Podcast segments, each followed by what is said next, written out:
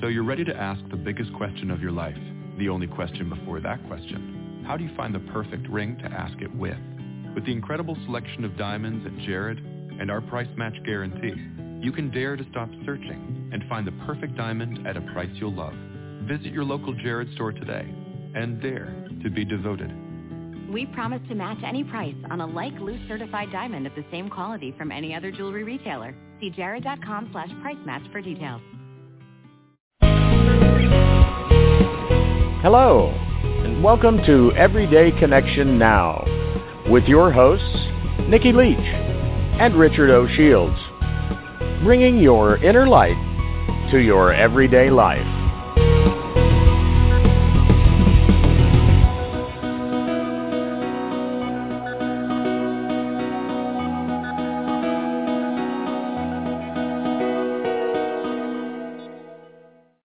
Welcome, everybody, to this edition of Everyday Connection Now.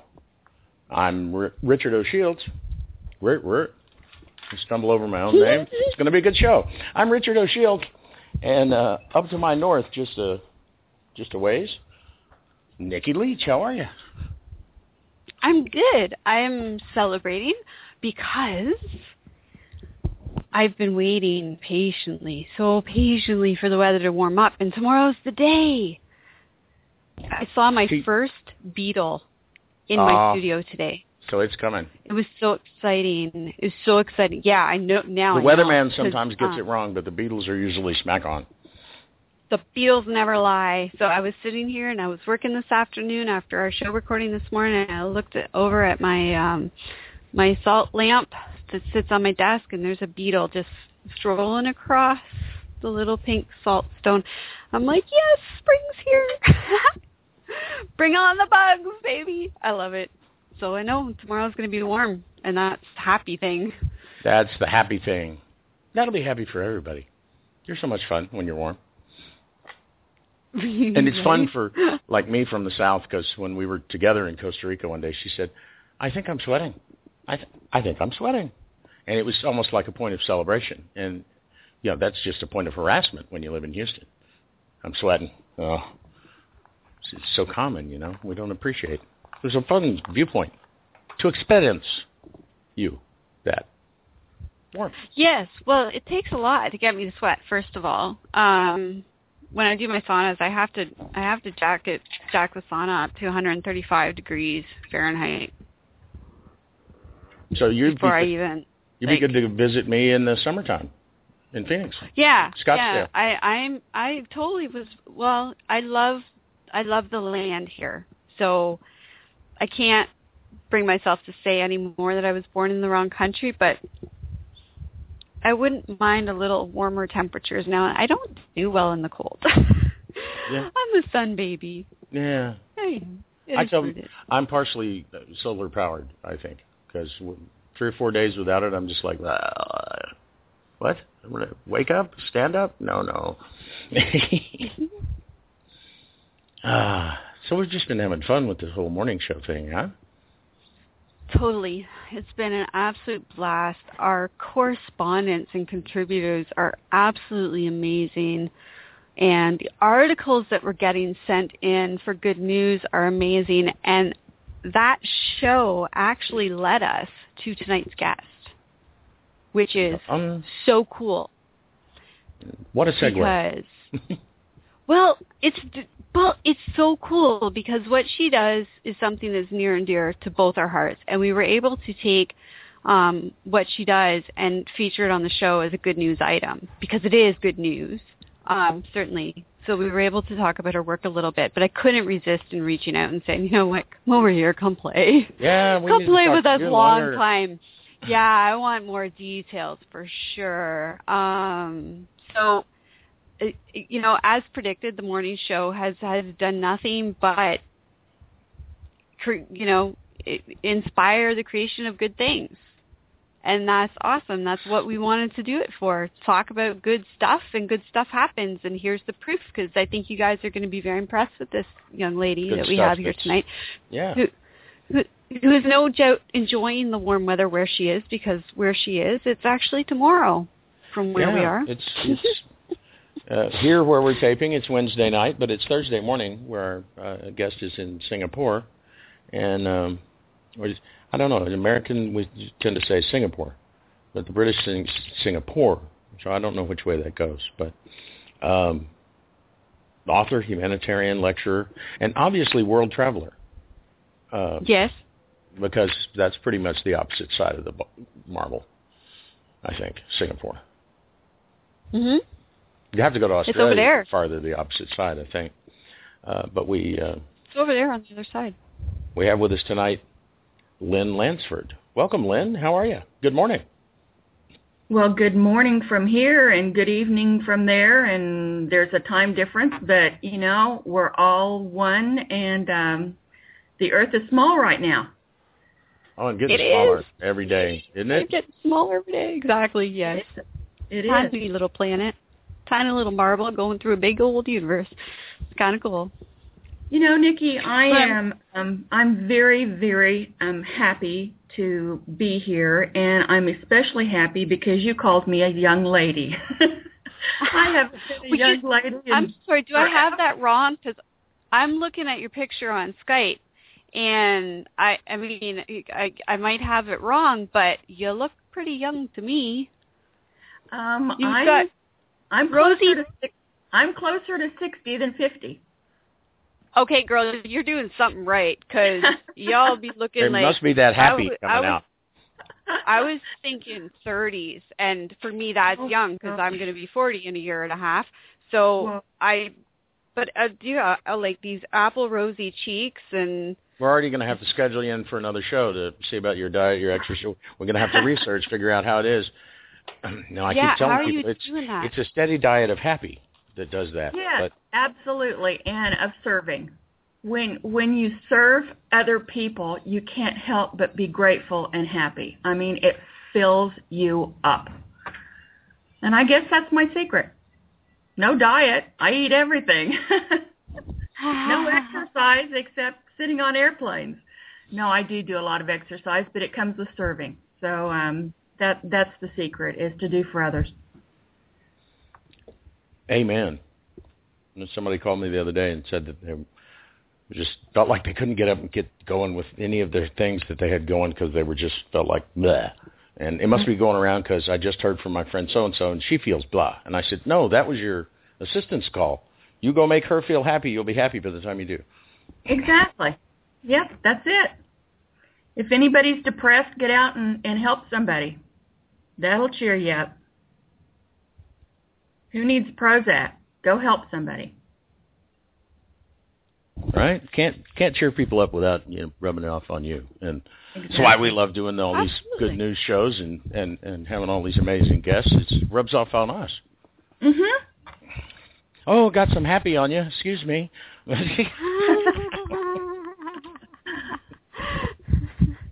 it's true. It's true. We can't. We cannot possibly be in a bad mood doing what we do for a living. No. And and I think that's It's- that's the problem with a lot of people is is they're they're going around thinking they can't do anything and they get depressed and sit at home and they look at the world problems and they think what what can I do to make a difference? Well, you can do a lot to make a difference and I'll tell you what, when you see people's faces and change their lives even if it's just a simple thing of serving them a bowl of soup you have made a difference and boy that feels good you don't realize how good it feels until you've done it awesome. See? Well, there's the show. we can all go home now. Right. Thanks for joining Yep, us. we're done. Uh, oh. oh no, we have to have the All right, question. Lynn. So we got to get we got to get to the question, the big question of the night. It's a very important question. You've been studying for all your life, so you already know the answer. Lynn Lansford, who on earth are you, and what do you do? oh boy. Um i'm a mom of six kids. I have eight grandchildren. Um i was raised with atheist parents um in a very small town but not only were they atheist um they gave and when I was six months old, they um, took me to Ethiopia on the Point Four program, which was the precursor to the Peace Corps. And um, I grew up around different cultures, and for some reason, it changed my DNA. And I know that um, my being there as an infant put me on a path of acceptance and tolerance and um, loving everybody and not understanding why people didn't get along. So I um, I had a rough rough adolescence as most people do, but mine was a little different because I um, I wanted to be out of a regular environment of all the uh, I hate to say this, but the white kids, the white spoiled rotten kids. And so I begged to go to a boarding school. Um, I really wanted to go to a boarding school in South America, but the closest I could get was Laredo, Texas and um, went to a wonderful boarding school down there where I was the only gringa. I was the only white girl, and um, I I learned to um, speak all all the bad words of Spanish first. Everybody in the, the best dorm, way. Yep, everybody in the dorm taught me all these bad words, thinking that that it was really funny. And I go into my Spanish class and I tell my Spanish teacher, "Hey, I know Spanish," and here I go telling all the bad words and became the laughing stock. So so at 13 I didn't speak Spanish anymore, but I um I um I wasn't angry. I thought it was kind of funny. Um but anyway, I spent my weekends at age 13 and 14 um in Mexico. And I went to the poor parts of Nuevo Laredo when it was safe and um learned to understand the impoverished and had a had a big heart for wanting to help them. At at that age, I couldn't, but um, I wanted to. I um I thought someday I'm going to change the world. And um, what I what I realize now is um, you can't change the world, but you can change one person at a time. Absolutely. And that changes the world, though, doesn't it? It does. It does. That's the You key, know- right? Little ripples. It, Yeah. it comes down to vibration. It comes down to energy vibration. When you are near somebody that um, is out of luck, out of work, um, not feeling very good about anything, and you come up and your vibration is of love and joy and gratitude, and you just touch that person just on the shoulder, just on the cheek, on the top of the head, and you give them that look of compassion, it changes them. It really does. And that changes both of us. When I became um, older and I got through I got through my boarding school, I actually had to come home from my boarding school because my mother got sick my mother got glaucoma and went blind and I had to to leave my boarding school and come home and help with her. And unfortunately, she had surgery and, and got most of her sight back. But helping her also re- made me realize that you don't have to go far to change anybody. You can change anybody within your circle within your home, within your family, and that also makes a big difference. I um I got married very young. I um, married a high school sweetheart. Um, we were married for four months and went to Padre Island, and he drowned in front of me. And um, not knowing I was pregnant at the time, and I shouldn't have been, I was on the pill um, I came home and, and delivered a beautiful little boy um, about six months later. And um, he became my best friend. Um, I, I married again. I married again, and that marriage lasted 10 years, produced two more children, but it wasn't a happy marriage. It was pretty miserable. And um, that marriage dissolved, and then I married the, the my soulmate. I met him um, during my divorce when I had planned on never getting married again. Um, as my mother said, "Don't marry him, just live with him, have fun." Um, she was very progressive, um, but I I did marry him, and um, he was very much like me, and I had never met anybody quite like me um, who wanted to make a difference. And so we made a great team. We made a wonderful team. We wanted to have more children. I had three. Um, he didn't have any um, and never had been married. So he kind of got the graduate course first. Um, we um, decided to adopt. We we um, went through a lot of fertility treatments and didn't have any luck, and um, decided to um, adopt through Mother Teresa in India. And um, while we were in the process of of really getting serious about that, the revolution in Romania broke out.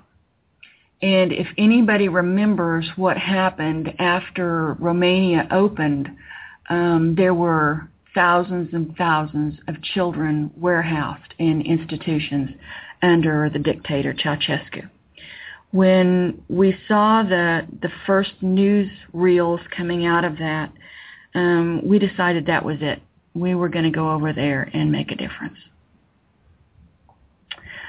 So we um, started our paperwork and within three or four months, I was on an airplane by myself. Um, Jim had to stay back with the other kids. And um, I didn't know what I was doing. I didn't know where I was going. I had um, contacted a lady from Germany who had found some children in an institution in Transylvania. So I was determined to meet up with her.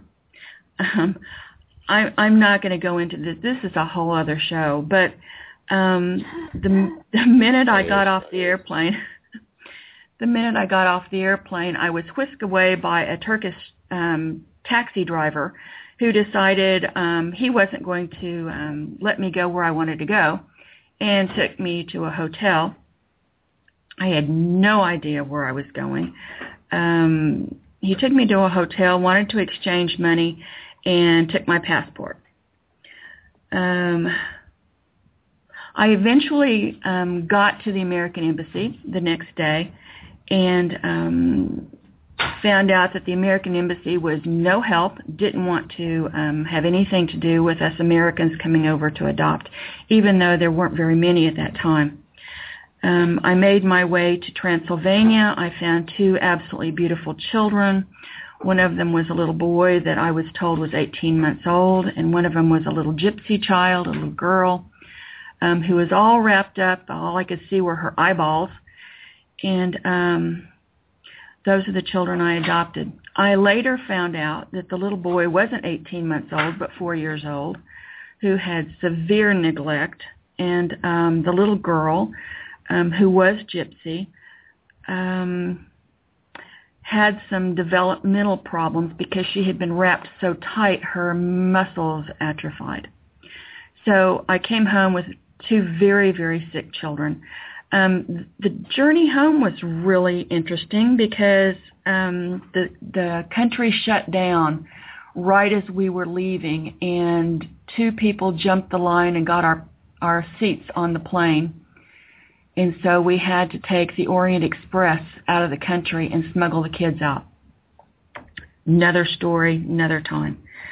Um, anyway, well, uh, just for people that might not be aware, um, the way that children with any sort of a physical or mental difficulty, uh, or perhaps even just unwanted or from an unwanted group, uh, the Roma were not real popular uh, with they seem to not be popular anywhere. I don't know how that happened, but the the way that they handled that under these many of these communist dictatorial regimes was they just put them in an institution. So they basically just put you in a box and and neglected you till you died, and then they didn't have to take care of you. So. Yeah, and and Romania had a, a very strange way of of putting these children in institutions. At the age of three, they were divided into two groups, the unsalvageables and the salvageables. If you had any defect at all, crossed eyes, big ears, um, anything, a, a short finger, you were deemed um, unsalvageable and sent to an institution to be um, warehoused until death. Um, those institutions had a 70% death rate within the first year, but the children kept coming. The other children were put into institutions that were um, really housing for the secret police where they were not loved, there was no bonding, um, they were denied any access to affection or love, and so they developed what's called reactive attachment disorder, which causes no guilt and no feelings toward other people, and those were the perfect people for the secret police. Anyway, um, that changed our lives forever. Um, seeing those children um, made us realize that was the route we wanted to take to start changing, start changing um, the world. So the next 12 years we spent working for children's rights in Romania. I worked with the um, minister at the parliament for the gypsy culture and develop, helped develop the first written language um, of the Roma in children's books that were produced in Paris. We opened several schools just for the gypsy children. Um, and also worked with um,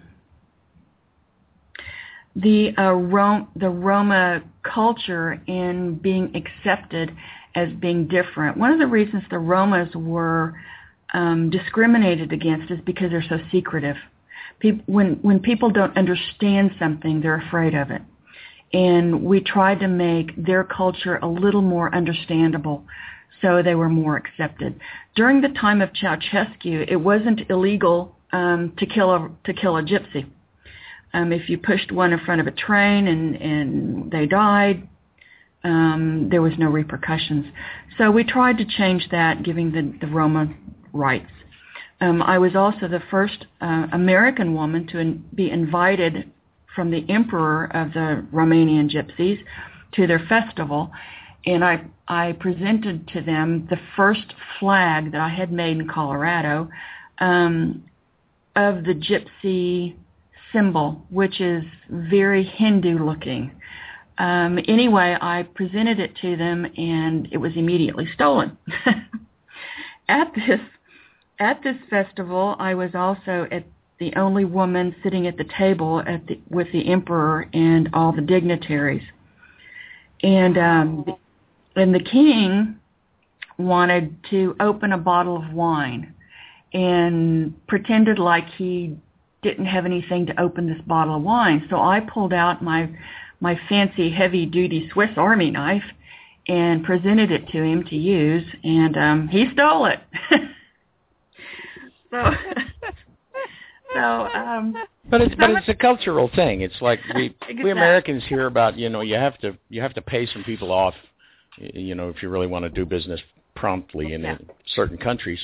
Well, but over there they don't look at it that way. It's just always been a part. It's just part of the deal, it is. you know. And and uh, you know, not sure whether we like her yet. So I'm going to steal the flag until we decide if we like her.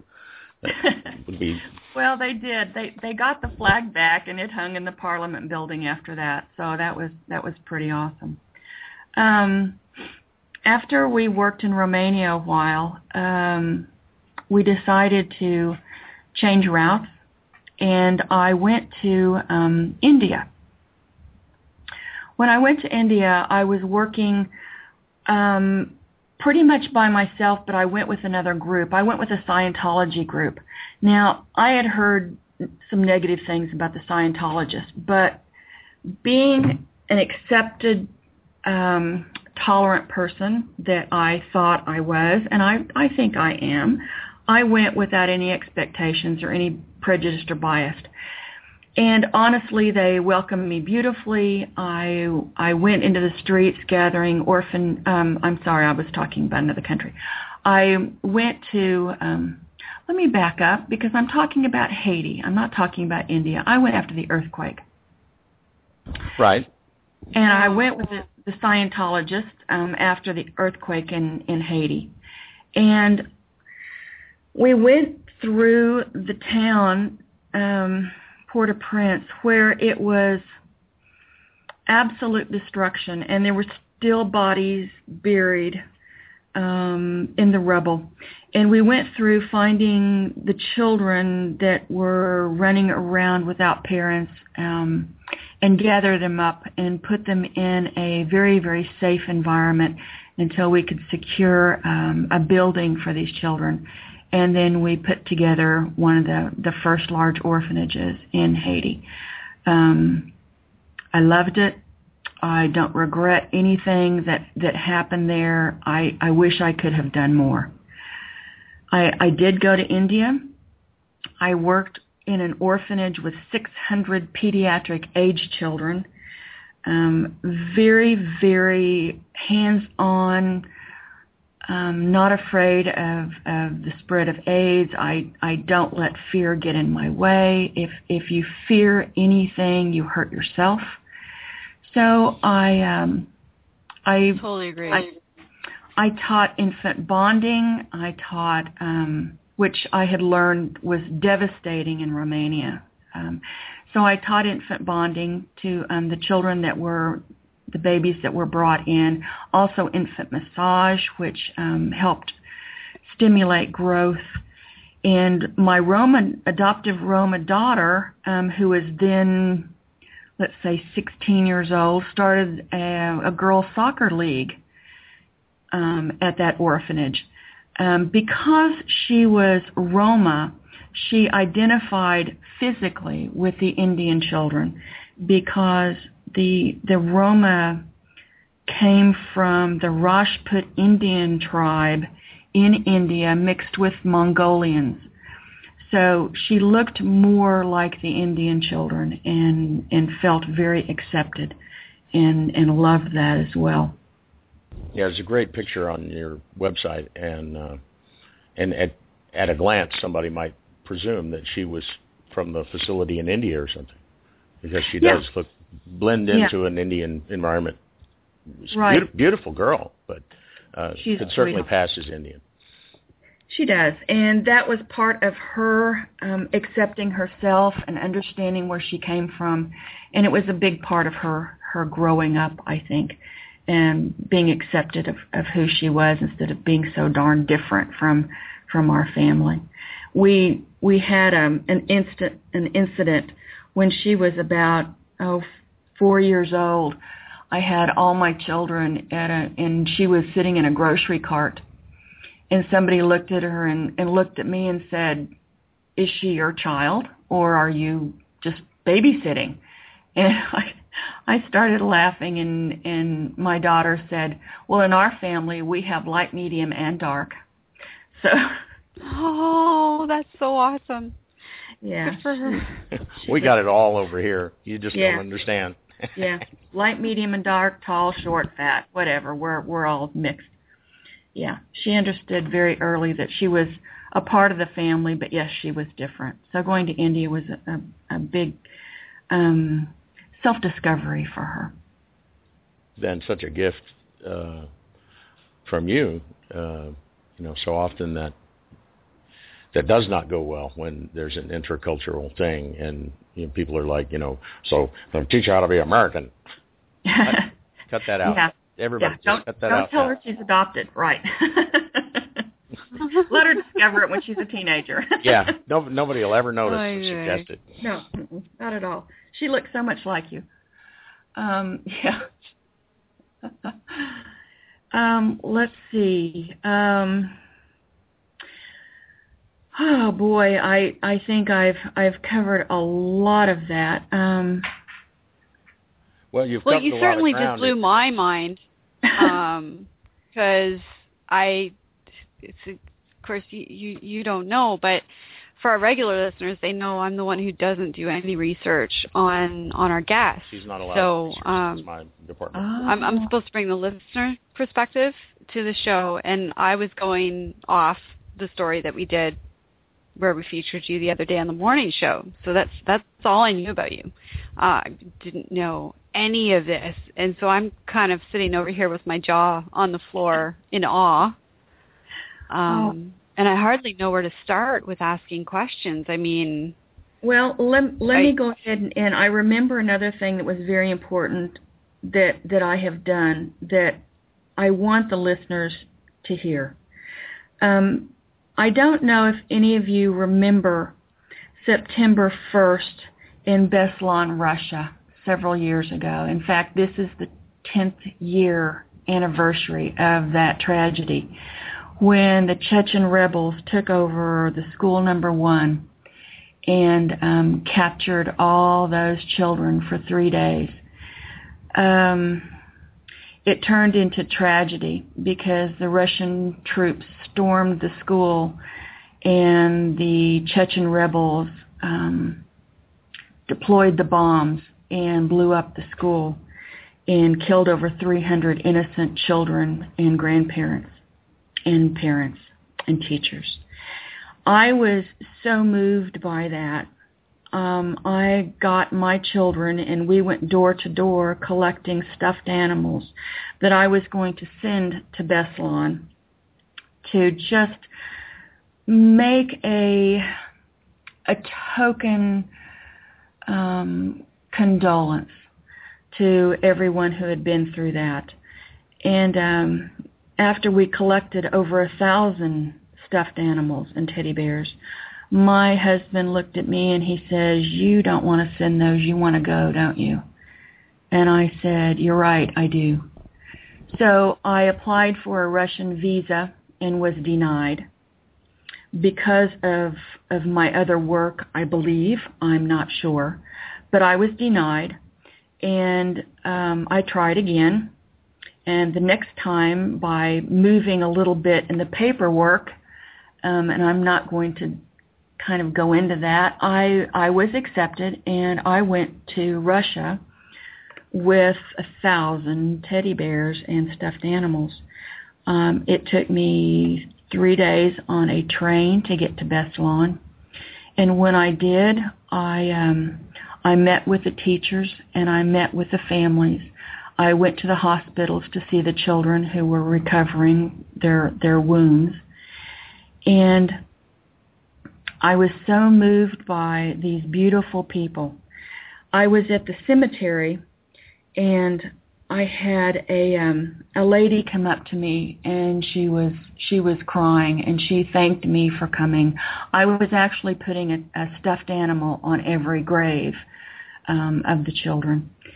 And I said, "What are you going to do now? Um what's next?" And she said, "In Ossetia, there is a, a very important thing that the women do. If two men are fighting and a woman wants it to stop, she throws a white piece of cloth between the two men and the two men must stop. And she says, I'm throwing down the white cloth. I do not want revenge we have told the men, no revenge. You're not going after the rebels. You're not going after. It's time to forgive and move on. That was so important to me um, that I decided I wanted to hear everyone's take on what had happened and how they were coping and how they were learning to forgive. So I set up a video camera not understanding Ossetian or Russian. And I invited people to come in and to talk. And I recorded 16 hours of personal, tragic stories of what these people had been through. And those stories became a book. The book is called Beslan, Shattered Innocence. And it is a story of their story and how forgiveness heals. I also decided to throw happiness parties for these children that were the victims and the survivors.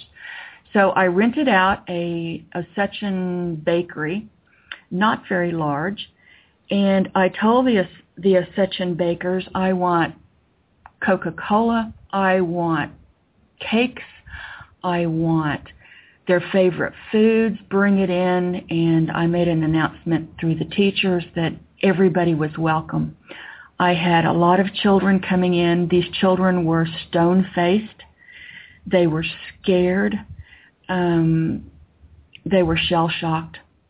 And when they came in, they were very, very um, skeptical of me. What was I wanting? What was I going to do? They didn't want the door closed. They wanted an exit. Um, it was it was absolutely heartbreaking. And once we started the happiness party, and we had puppets, and we had music, and we had toys, and within about 30 minutes, they started to smile. And the mother started to weep. And they came to me after the party and they said, thank you for giving us our children back. And it, it touched me so much that I realized that forgiveness is the only healer of any tragedy. Any tragedy. So the book is available on Amazon. It is a very difficult read. It is very graphic, but it is a story of um, forgiveness and redemption and and how to survive after after terrorists or after any tragedy. Now, to get to what I'm doing now. what I'm doing now. Well, well, Just let's need uh, to take a deep breath yeah, let's for a minute. Um, that, that one soak in. we're going gonna make sure that that link is up on um, up on the show page, so that Absolutely. everybody that's listening tonight knows where to get it. I certainly want to get my hands on a copy so that I can review it on our morning show. Um, I, I don't I don't know what to say to you, Lynn, because so often we're prepared ahead of time. You know, we know I have a general idea of what these people have done in their lives, although I don't do any research. A lot of our guests come to us through through publicity networks and and publicists, um, or or we've heard of them before. You, my dear, seem to be a gift direct from from George. That's our pet name for God, um, and it's a long story that, but Yeah, we, you'll understand if you. Okay, so cool. Um, And when I see so something, I don't know. when when George does something like that, I have to almost purposely uh, zip my lip to not, you know, go. You realize who we're talking Yeah, to tonight? You Because you know, must have been just like biting your tongue over there, Rick. But I just so I just want to take the opportunity now on air to say uh, just thank you, thank you for being. Thank you for letting me tell my story so I can inspire. That's one thing I have learned is if we don't inspire others, nothing happens. Inspiration is in spirit. And when we are in spirit, um, connected with goodness, connected with the vibrational energy of the divine, um, we can change things, whether we make it known or not. Even if my story hadn't come out, I know that um, the world has been changed, and I am better for it. Thank you. And, and so is the world. Uh, well, absolutely, and it's it's it is that ripple effect because Mind-blowing. the the change the change to have you know uh, dozens a dozen dozen one child begin to smile and laugh again is that's monumental. And uh, Yeah. to to do it over time and time again you know what is this what is this Roma gypsy thing? They're people Yeah. one of them's my daughter Yeah, what are you what are you it, what are you crazy it, they're people it They're people. it's like this whole thing that's going on in the states right now about gay marriage. You know, I found a You know, it, I found a quote about it. To me, it's just marriage. it, you know, it all comes down to fear. oh, it all of it, every bit of it. Dear, fear of of what we can lose, what we think we have that we don't, um, that we're afraid of losing it. We're afraid of losing our identity. We're afraid of losing our values. We're afraid of learning that things are not what they appear. There is an illusion that we all believe until that illusion is has been taken from us. And for some people that's very scary. And for those people they're asleep. And I think it's for all of us who are in spirit to help wake these people up and to make them feel like there really isn't anything to fear. Um, fear is fear itself. Absolutely, and um, that. Uh, I mean, certainly we can dismiss a whole bunch of the fears. Uh, you know, you you went over there, and yeah, they all were kind of suspicious. And what in the world is this lady doing over here? and uh, you know leave the door open because we're not you what are you doing mm-hmm. but it mm-hmm. was fine and um you know he said well that's a dangerous area oh, well yeah that's why um, they need a hug. That's why they need a happiness party. That's why they need some help. Yeah. Yeah. um, my my husband got a, a phone call from our our um government and said um that I was not covered by the government and they wouldn't help me because I was in a very, very dangerous area, um, that Americans were being kidnapped by Chechen rebels and they wanted me to come home immediately. And, you know, I, I just don't go there. I just don't go there because whatever happens is, is meant to happen and everything is going to be fine no matter what happens. And I, I didn't let fear get me then and, and I continue not to now.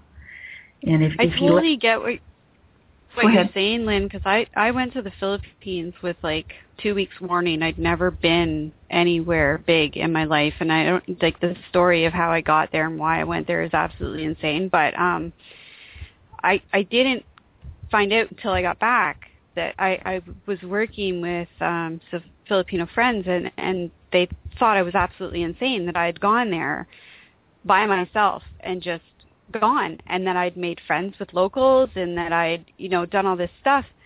Um, they wanted to know how it was I didn't get kidnapped. They wanted to know how it was I didn't get robbed, mugged, all these things. And and then they thought I was even more insane when I turned around and took my very cute, very young, very blonde young daughter back to the Philippines with me because they were like, no, you can't do that. And we we arrived when we brought her back. We arrived in um in Manila at I think it was like two in the morning, and she was hungry. So we went for a walk downtown with our friends um, to to go to to go to one of the local fast food places to get her a bite to eat. And this was now about 3:30 a.m. Um, and the guys hung back like a fair way because they wanted to see what would happen because this child had absolutely no fear of of something happening to her she just believed it was okay and she should be there and i believed it was okay and she should be there now mm-hmm. everything they had been told because they were locals was that it was dangerous for her and me to be walking the streets at 3:30 in the morning mm. alone yeah. And, but they wanted to see because we were testing that theory. And so we went and we walked and nothing happened to us.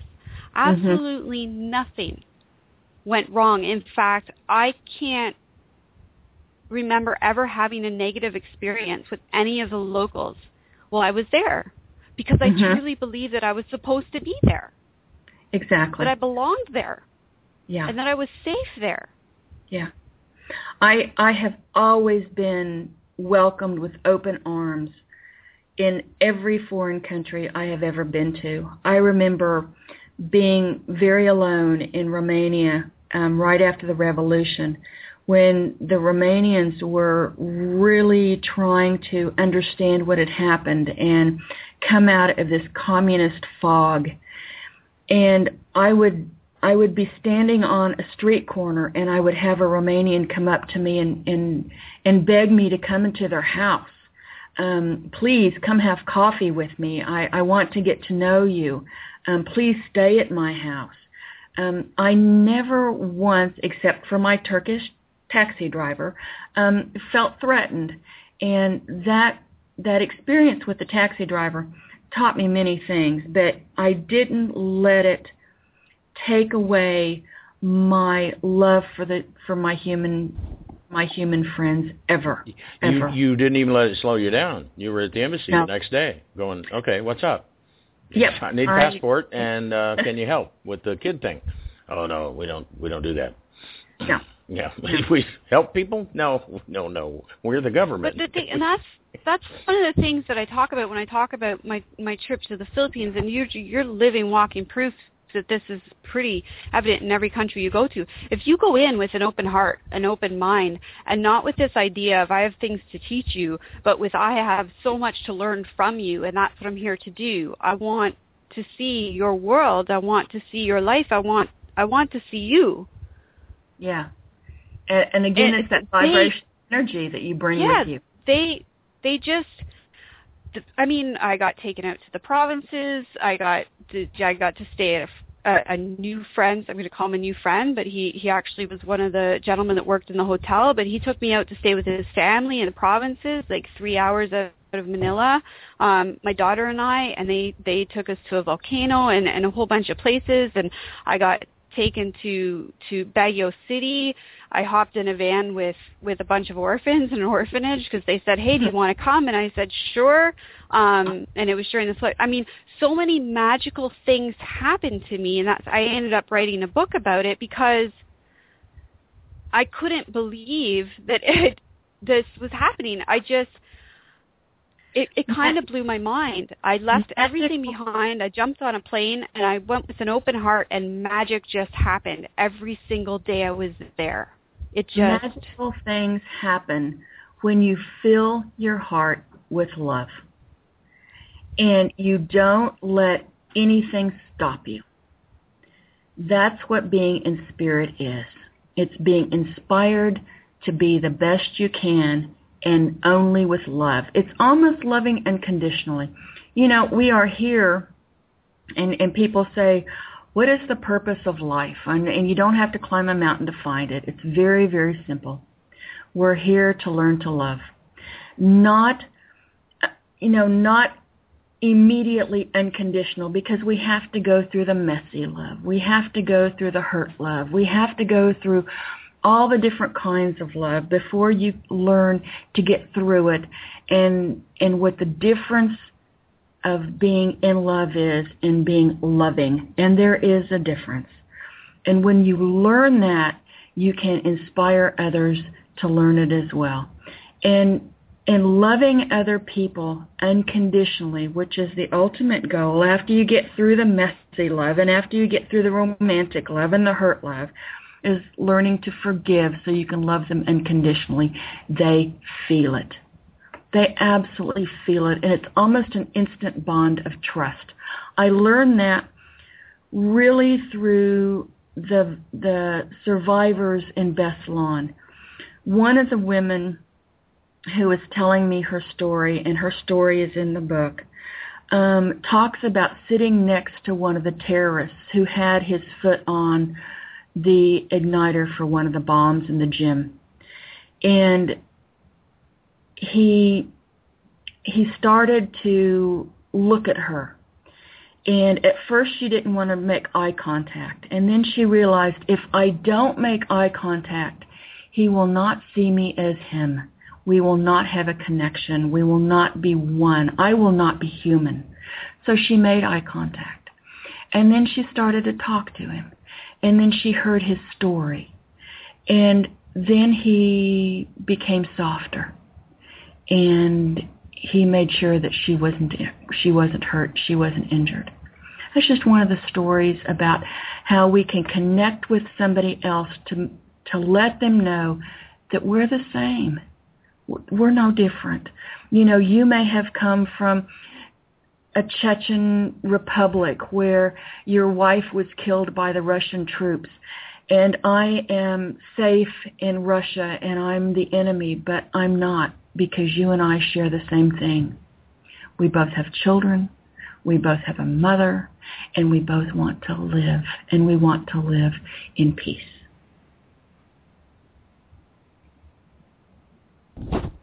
And that's usually it, eh? I mean, you know, that, that reasonableness thing, that fascinating Spock logic thing, people is people don't just, you know, pick up homemade bombs and blow themselves up. for no Yeah. reason, there's usually something up over there. to, It's usually you know, pain. It's usually And- pain. Yeah. and um, and I can't think of any way to avoid that any better than throwing happiness parties for kids. Because if you throw happiness parties for the kids and the kids are happy and uh, you know everybody was well, we're going to have a war on terror and we're going to have this and a war on that and a war on that. And but look, these people got they're hopeless. Many of them they see no future for themselves, for a family, for a wife, for a for a happy life. Mm-mm. And and and when you get that desperate, you will do almost anything. And uh, all it takes is somebody to really to smile at them, shake their hand, let them know you see them, and Yeah. give them an opportunity to live. It, it's not give them an opportunity to be some strange other kind of people over there. It, No. That's a cartoon thing. That's all made up, people. It is, and it, it it's all to to strike fear into us, and so we become separate. And when we separate ourselves from others, it makes it difficult to reach anybody. And so when we make sure that that anybody realizes that we are the same, that we share the same planet, that we share the same lives, that we all want children to, to grow up to be happy and in peace, um, then we're not separate anymore. And, and that's the critical part to becoming one country on one planet.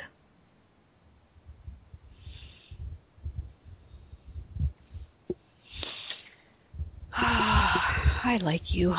it It sucks I love it when we she have does to go that. to break.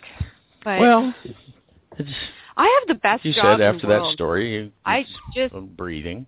Ah, my job is awesome. I love my job.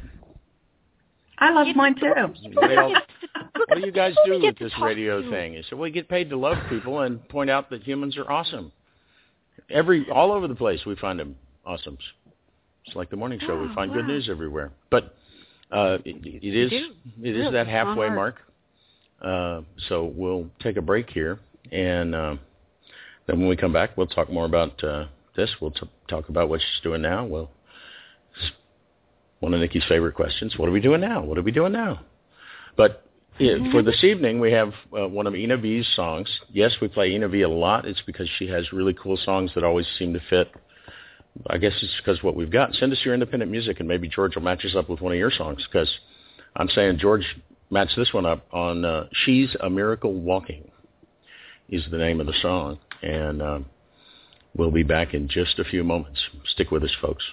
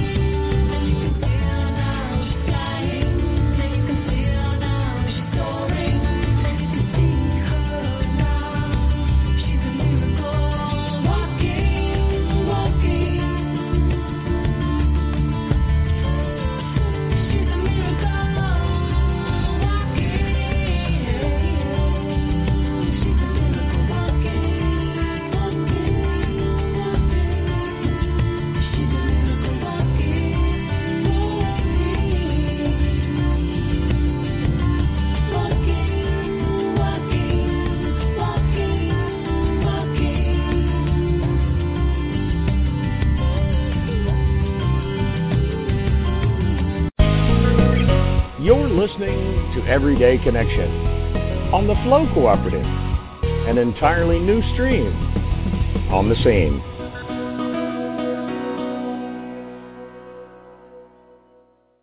Welcome back, everybody.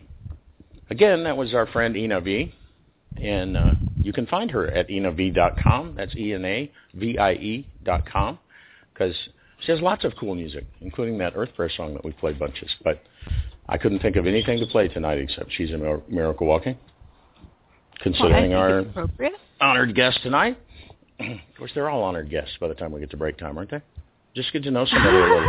You get to know somebody a little, and you go, "Hey, you're awesome." It works with people all around the planet, really. Singapore, in this case.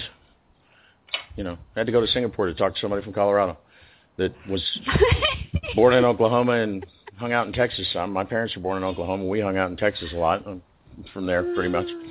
And uh That's funny. but you know, yeah. Thank heavens for Skype. Right? Makes our job easier. Cheaper too. We don't have to ship them in the studio. Right? Yeah. Besides those studios, those can be such a. I'm on the patio. Everybody can tell because you occasionally hear a car or a truck or. Sometimes Save our money for trucks. important things like feeding kids and stuff. Yeah, and you know? going to the Philippines and discovering fantastic kids because I, I I knew you guys would connect too because of of the kid angle because it was the kids at the orphanage in in uh Yeah. well, in Yeah, uh, really the. Philippines that really really did it to you. I mean the Filipino Yeah, people are the kids, wonderful. I don't for I don't want to talk them down, but it was the kids that got her people. Definitely. They, the, they, the children at um SOS, yeah, the Shepherd of the Hills um Foundation. Just yeah, they changed my life. Completely changed Yeah. my life. Everything I thought I knew that was important went out the window when I met those children. Uh, see, it's one of those things. We get some more women in politics, and then we make them go meet the children when they're any place that they're thinking about having a disagreement with, and there'll be no more of that Right? because the children are the children. I don't care where you go; they're just the kids. yeah. You know, ooh and there's shiny, so much we can learn from them. ooh shiny, let's play. You know, if they're not, Yeah. it's because somebody did something to them, like blew up their school and killed half their school and stuff. It's icky. Uh, but it takes what, what thirty minutes at a happy party, and they smile, and within an hour they were probably laughing, and nothing quite like the laughter of children, really. You know, we, we love your music, but you know, kids laughing, wow. So, having There's fun? nothing, So there's nothing more precious than hearing a baby laugh. I think that oh, that's Bob's miracle to to brighten anybody's day is the laughter of a baby. Laughter, right? Like Yeah. well, pure source energy, just go woof right through there. sure does. It's uh, I'm curious. How did you come up with Bob? If you tell me yours, I'll tell you mine.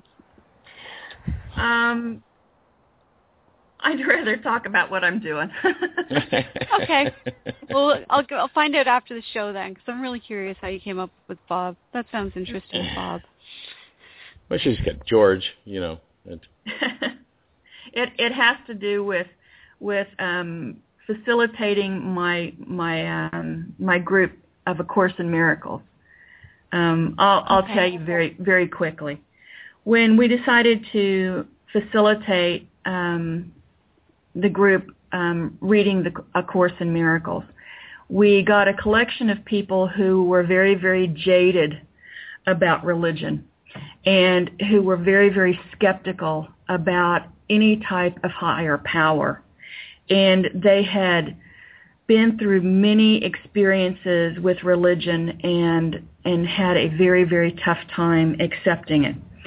And so when we were starting to read the Course in Miracles, it talks about God a lot. And people just said, I, I can't do that. I, I can say a higher power. I can say um, I just don't like the word God because it it makes me think of a white bearded man up in the sky with an, an something that that's ready to pounce on you if you're bad. And so what we decided was we were going to come up with a name that everybody could accept that represented a higher power but did not have the connotation of that big old man in the sky, and we all voted on Bob. That's so awesome. Now we have, so now we have Bob. Bob comes That's to our awesome. court. So that's almost exactly how you got George. It is almost exactly how I got George. Absolutely, um, because I didn't I didn't agree with the whole idea of of calling God either because I was writing this book about how it's all the same same person, so I can't call it God. I can't call it I can't call him Muhammad. I can't. What do I call you? Basically, so I just you know out to the universe. What do I call you? And I got the answer back, George, and um, I didn't know why. Uh, but I I got told you'll know by the end of the day, and sure enough, a friend of mine who was working through the process of writing the book with me and knew the whole story called that later that day, and I told her what happened, and she laughed and laughed, and when she could finally start breathing again, I you know what's so funny? She's like, I can't believe you don't get it, and I said, well, what's what's to get? She says, well, how do you see God? I said, God is this this energetic force that wants to experience everything so it manifests itself into physicality so that it can can experience things and she goes yeah so it's curious george and i'm like oh it's it's been george ever since because that makes sense to me Yes. yep. Yep. So we so we what now are have you people doing on now several Lynn? continents talking about George.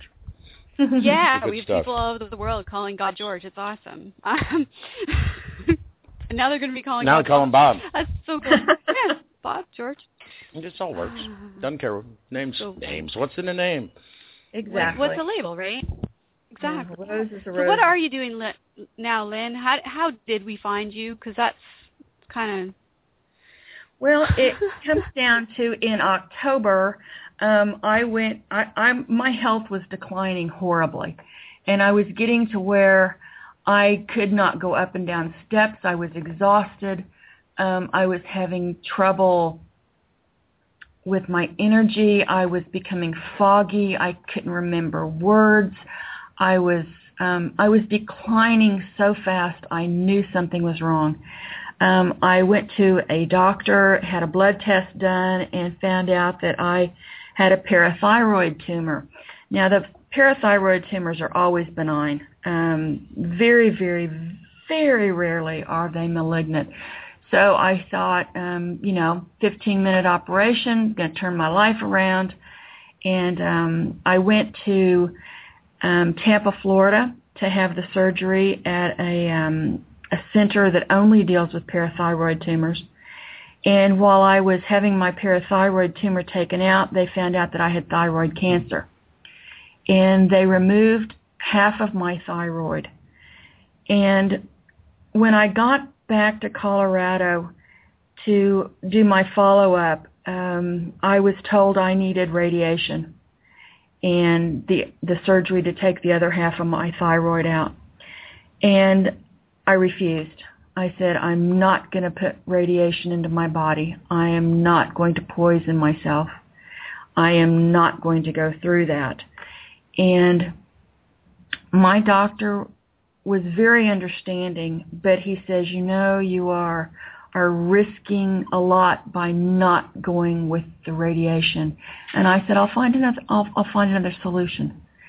And that that came down to medical marijuana. It came down to cannabis oil. So I um I asked him if if I could try it. He said, "Go ahead." And um that put me in touch with a lot of people with medical marijuana um movement that's going on in Colorado right now, which has legalized medical marijuana.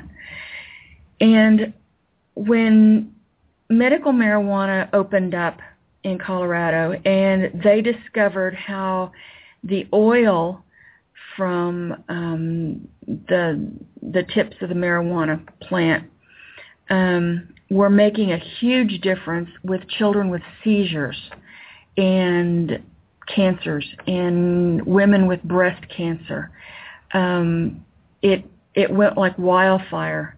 Um, Sanjay Gupta and CNN did a big story um, called Weed that really opened it up. The Stanley brothers, who developed Charlotte's Web, which is a very, very special strain of cannabis oil that is high in cannabinoid and very low in the hallucinogenic part of it, um, changed the lives of, of so many children.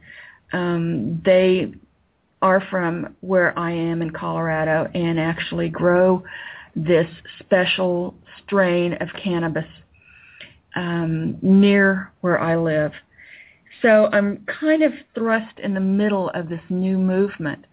And the miracles that we're finding with cannabis um, are phenomenal. And most people don't realize that this has been known to be an effective cure for cancer for a very, very long time. But all the studies that were done in Israel and in other countries were suppressed by our pharmaceutical companies because there's no profit.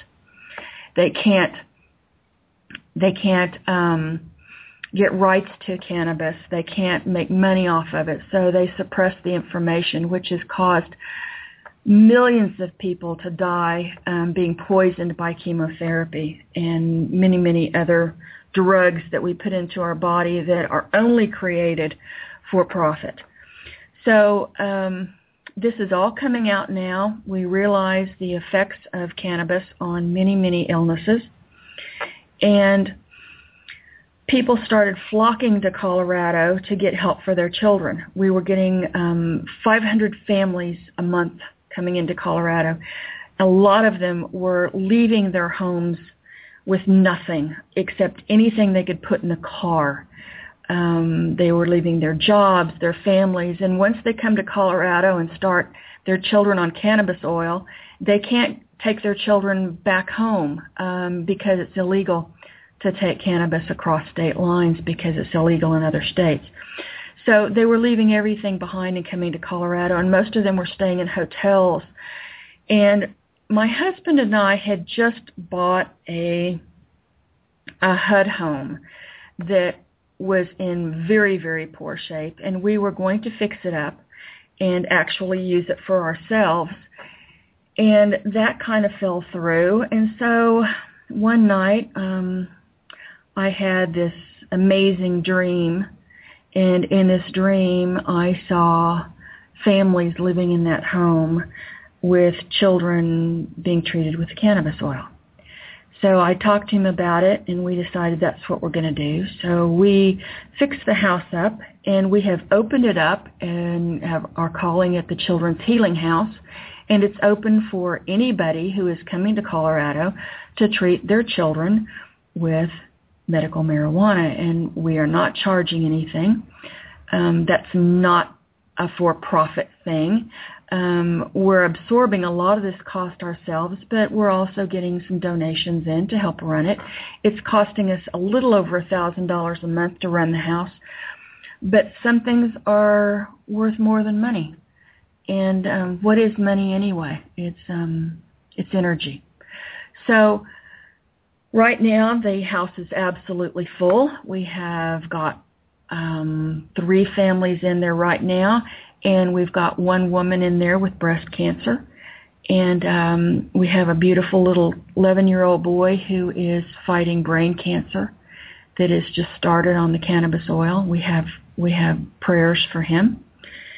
And I am I'm very excited to be able to provide this because it it gives hope to a lot of families who leave their house and are going to a place where they know no one and it's kind of like what I've been through. And people were there for me, and I want to be there for them. Well, well, first I want to say thank you. Thank you.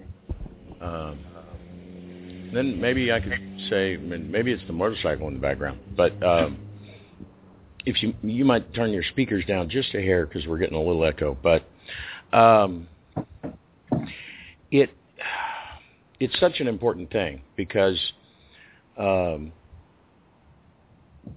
this there's a group of uh, you're talking about kids with seizures. There's a group of epilepsy doctors in the United States that have now called on the federal government to uh, change the and the doctors, a group of doctors, medical doctors that have called on the government to change the classification because they said there's good stuff going on, and but yes, we don't have the double-blind controlled studies to show you because we can't do them. We can't get permission. Mm-hmm. And um, if there's a way we can help these kids, we want. Uh, we don't care what way it is, but we need to do the because it turns out that for many, many, and certainly for epilepsy, one of the seizures, one of the main healing components in the in the plant for that is cannabidiols.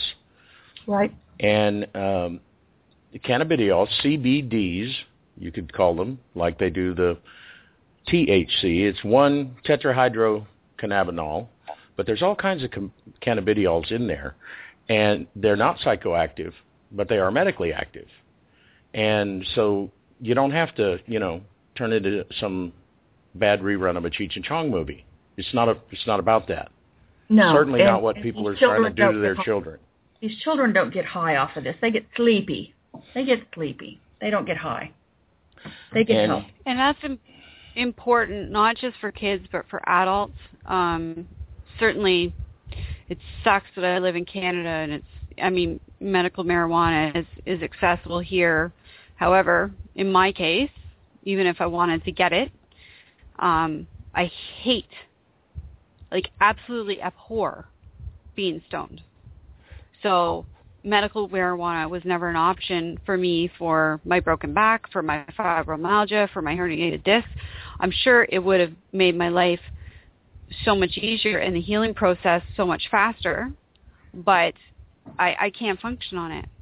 And so what these two brothers are doing with the new strain that they've developed and the, the research that's being done is so important, so unbelievably important. My my mother died because of prescription medication. It shut her body down. Mm-hmm. She took too many pain pills for too long. And yeah. I know in my heart that had she been able to use medical marijuana for pain management, then she'd still be with us. So this is a subject that is it's really, really important to me for people to talk about this and to be made aware of the huge benefits that this plant, this amazing gift from God, George, Bob, whatever you want to call the universe today, this is the biggest gift Mother Nature has ever well, given to mankind, and we are not using it properly. You've seen some of this firsthand, I'm sure, with your guests and with your work. Yes, seen mm-hmm. some of these children and what it what it does to change their lives? You know, I, I was thinking the other day about all these marathons that, that people run for uh, run for the cure. Um, we have it. We've always had it. Yeah. Um, yeah. It, it doesn't take millions of dollars in laboratories to discover a cure for cancer. We have it, and we have always had it. And it's very, very critical for all of us to accept it as what it is instead of the Cheech Chong. Um, I have never ever smoked marijuana. I've never taken marijuana. I I don't know what it feels like to to have that, but I do know what it feels like to watch a child turn around from from being almost in a vegetative state to be able to communicate and to feed themselves after years and years of 500 seizures a day to none. That is a cure. That is absolutely a cure. It's certainly a functional cure. Any, any scientists want to argue about the definition of cure. It's certainly a functional cure because it, it, it, it uh, Dr. Terry Wahls does that with, you know, did your diet cure your multiple sclerosis? She says, I'm a doctor. I can't really necessarily say that, but I ride my bike three miles to work every day. Exactly. That's close enough. That's what. So call it a functional cure. Call it what you will. It. we've discussed on the morning show. Uh, I am a medical marijuana user, and I'm talking with the people at my dispensary about, you know, getting some CBD oils um, because it's I've battled my neuropathy, which is battled with epilepsy medications, uh, peripheral neuropathy. That's what they give you for it. They don't give you pain. It causes pain, but they don't give you pain medication because it doesn't really work because it's not really pain. It's fibrillation and seizures of the nerves in your extremities. And mm-hmm. and and uh, so it's not real pain. So pain medication doesn't make it go away until you take enough that you pass out, and then everything goes away, including life. You know, um, and it's I understand. I'm sure that there are people that you know oh, I got anxiety, dude, for you know because they're whatever's their thing.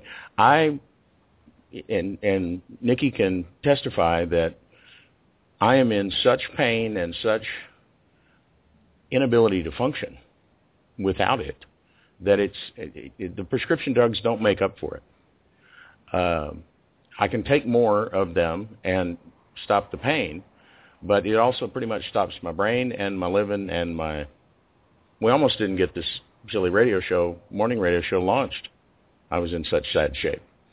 Mm-hmm. And uh, fortunately, I live in Arizona where they have a program, and I was I, I felt it was very important to not try to go around the law when I first moved here to respect it because it's going to allow me access and perhaps allow me access to stuff that's um, advanced enough that it doesn't make you goofy, you know. You know, Nikki, your mom passed from prescription drugs. I don't know of anybody that has ever passed from medical marijuana or an overdose I, I know. marijuana. Um, I know, and it, it really, um, you know, my my family, my personal history, is what drives me every day to get up and do the work that I do, because having people like you on the show brings that much more awareness to really important issues. Uh, we've really we've been lied to for so long and I hate going down that road. I hate talking about the, the what's wrong with the world. We try not to do that, but we have really had this this misconception just driven into our brains for a really long time, like been told that it's a truth. That society as a whole for a long time has believed this to be a truth, that this plant is a bad thing. And it's evil. I've done the research. I've seen firsthand what prescription medication, what narcotics, what synthetic drugs do to the human body. I watched my mom waste away for mm-hmm. years and it didn't do anything for the pain, so she added alcohol to the mix, and there goes the family dynamic out the window, because you add prescription painkillers and alcohol together, and Dragon Lady's born. She wasn't my mom anymore. Yeah. So I know what those things do. So when I see somebody like you doing the work that you're doing, I'm like, yeah, I want to talk to her because I know that if even one person hears you and is inspired by what you're doing to research and get informed, it could potentially change their life. It could save somebody that they know. It could save them. And that to me makes it worthwhile getting up in the morning. You know, Nikki, you and I have something very, very much in common. My mother was bedridden for 27 years because of pain, osteoarthritis, and her glaucoma. And she gave up and went to bed and was in bed for 27 years. My dad was her caregiver. And she had pain pills and she started drinking vodka, um, hiding it in the closet just to manage the pain so she could sleep at night. I remember my father one time saying, I can go find some marijuana for you. That might make it easier and she says, "Oh, I can't, I can't because it's illegal and I don't want to get caught." And and she was terrified of the stigma of being a pothead. So she refused it. She had a miserable life for 27 years and she also wasted away and died in my arms. And I know now that if medical marijuana had been available to her, she might not have languished like she did. It might have helped her get out of bed. It might have managed the pain so that she could have been happy instead of so depressed. She could have widened her world instead of living in her bedroom with her television. And her quality of life would have been better. Now that medical marijuana is becoming well known and it is becoming more acceptable and we're seeing the results, we don't have to have people like your mom and my mom who are going to languish away. I see a bright future for people like them and I'm I'm very grateful. I I need to be grateful for what is what is coming down the road and the awareness that we are now getting and the opportunities for real health care. I mean real health care, not medicated pharmaceutical care, but real health care, natural health care from a plant that we have known for a very long time, but we have stigmatized as being something that those people only use behind closed doors. And that's it. And I agree with you. I do see hope. I see a lot of hope. I, I see it in working with Rick and seeing the difference in him because he was he was an absolute mess. I see it in my own healing journey where you know I diagnosed with with one of the diseases that my mom had, which was fibromyalgia, but she also had osteoarthritis and osteoporosis. Um, and I have fibromyalgia as well. I I can okay, so understand. Right. So I but I've managed to to learn not to ma- not to manage my pain, but to get rid of my pain through mm-hmm. proper eating, diet, exercise, meditation, and and living following my passion. So a combination of all those things, living in joy, um, and all, combining all those things, a really true holistic healing regime that I have taken on, and I don't, I, I don't suffer anymore. And so I want to tell people about that. I want to let them know that this is, this is not only a possibility, it's a reality. They can do it. And I see it. I've seen it. I've lived it. I know that this is available for people and I want them to know that there's there's life after this ease. And it can be joyous and abundant and fun. and and again, what would it, it takes a very cold person to not be heartened by a child that's you know almost comatose, uh, running around playing ball in the yard there's just something about that because then they laugh and then you just know that it has to be right. It can't what it has to be. Absolutely. Um, it's not. Uh, we're discovering that a lot of indigenous societies were quite familiar with the fact that the cannabis plant had two characters. That if you had to prepare it and use it in a certain way, it was a medicinal thing, and in another way, it was a shamanic thing. And we certainly have the technology to be able to separate the two. We don't have to do any strange genetic engineering or chemicalizing. They make the oil, they bred the plant. And um, here in Arizona, at all the dispensaries, everything is lo- is labeled. It's tested and then it's labeled with how much THC, how much CBD, how much, mm-hmm. you know. So progress is being made. They do have creams available here for people with if they just have arthritis, say in their hands. You rub the CBD cream on, and it just soaks in through the skin. It solves the pain, and there's certainly no psychoactive effect. It's just cream that's soaked in your hand. Um, and those kinds of magical things, seemingly magic, really. Here, some oil from this weed. It grows right. everywhere, you know, grows fast. It you soaks up lots of carbon, but what they're also discovering is it is um, it is amazing for skin cancer. I have had three places removed on my face with skin cancer. And I went through several, I was told were acid peels to remove the precancerous lesions before they turned cancerous. And I have recently found out that those acid peels that they, I, I was given through a dermatologist are actually chemotherapy. And if I had used the cannabis oil on my face, it would have brought out the um, cancerous lesions that had not appeared yet and it healed them. I, I've seen it. I know it works.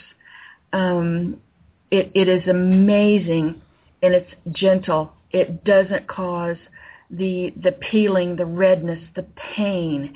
It is simply a cream that you put on your face and it cures skin cancer. Yeah. Um, so one thing that's always kind of confused the science community is smoking marijuana that has many of the same, you know, smoking leaves and a plant, tobacco's leaves, a plant. So before the t- tobacco companies fooled with it quite as much, you know, the marijuana smoking it has many of those same chemicals, but the marijuana smokers not only don't they they don't have an increased lung cancer rate, they actually have a decreased lung cancer rate. Mm-hmm. Because they've been so they're finally a few real doctors have said perhaps we should research that this this must have some cancer protective effect. Um, and can you imagine if you had some, you know, cannabis-based olive oil on your salad once a week and knew that you never had to worry about having any kind of cancer ever? Now, we're not at a place where we can say that yet, but that's one reason we need it to come out of the dark and out of the secrets in the the secrets really. Yeah. We don't like those. Is so that Yeah. the re- that research get- can be done. Let's get know? studying it. Find Yeah. out just how amazing this plant is. I mean, I wouldn't it be awesome to be able to put to make a salad out of it? I mean, we do know people who who've used it for juicing. We the uh, so folks out there in California with the movie Leaf, where they're juicing the Yeah. fresh plant, and and so that way you're not getting the THC content mostly comes from aging and heating, a lot of it, and um, so they're avoiding it by getting it, it cut it live and juice it while it's real still basically still alive, and um, they're not getting any psychoactive effect, and they're uh, curing people of fibromyalgia and cancer and um, and as Dr. W- William Courtney, that's doing this, uh, stated, he said, "My patients are accountants and, and doctors and bankers and and bakers, and they, they, they can't be running around stoned all day, which, which, but they can't be running around dying of cancer either if they don't have to." And and nobody should, and that's the, that's the that's it right there. When we have this available to us, nobody should be suffering from this, these disorders and these diseases. That's and that's the bottom line. We have the answer, like she said. It's right it's right there, there in front of us. It's a weed. And it grows like a weed. It really does. It. It does. Uh, I'm glad that they this latest farm bill at least legalized for trials in some states growing of regular hemp, which also, contrary to some Facebook posts, is not marijuana. It is the same family of plant, but it is not psychoactive. There's almost no THC in it at all. hmm Uh, you could set a field on fire and maybe, but not any other way. But it makes great rope and and building materials and clothing and uh, you know Paper, paper, paper, paper. Let's stop killing trees, please. and you can grow a whole field of it in a year, and it soaks up all that carbon and gives you the paper, the building materials, the all of that, and um, and and then there's this this plant that fortunately uh, I believe there will get some. The medical establishment is beginning to say, listen, okay, at least if you're not going to legalize it, can we knock it one step down the classification list? Because then at least a university could apply to do a study. Right now they can't get approved to do a study because they can't get permission to get, it's on the schedule of drugs, chemicals, substances that are generally recognized as having no medical use. So they're, you can't have them, not even to research them. What? Yeah. You know, it it it goes even even the boundaries of the problem of not of legalizing it but not understanding it go into our economic base as well. I know in Colorado, the banks won't. This is so. This is so ridiculous. Even though it's legal in Colorado, the local banks will not take the money that the dispensaries are getting for the medical marijuana and for the recreational marijuana because they would be funneling drug money. And so that's most, against federal law, and they're federally re- regulated banks. Right. So right now, most of the dispensaries are using safes because they can't go through their local banks. Um, so many things have to be changed. So many things have to be relooked at, and our perception of of what m- marijuana has been has got to change. It, it's got to change from this evil plant that makes everybody high and makes everybody stoners and and um causes people to to veg out and have the munchies and you know the Scooby Doo thing. Um, we've we've got to change that perception, and that perception is only going to change when people see that that the medical marijuana is changing lives, and it's not getting these little kids stoned, and it, it's not um, keeping people from being what they need to be when they're healthy. And health is a big thing, and the, our pharmaceutical companies have just taken over our lives, and um, we have to fight back. We have to show them something different. Well, we can, I, we can offer these children a perhaps short, uh, certainly painful life filled with astronomical health care costs. Mm-hmm that will lead to nothing but more being in the bed and pain and suffering and astronomical medical care costs. Well, if anything, or we can the drug we can offer them a productive life where they can be a productive member of society and not a drain on society. If you, I don't think you could ever classify people as a drain on society, but there are people that like to use that term.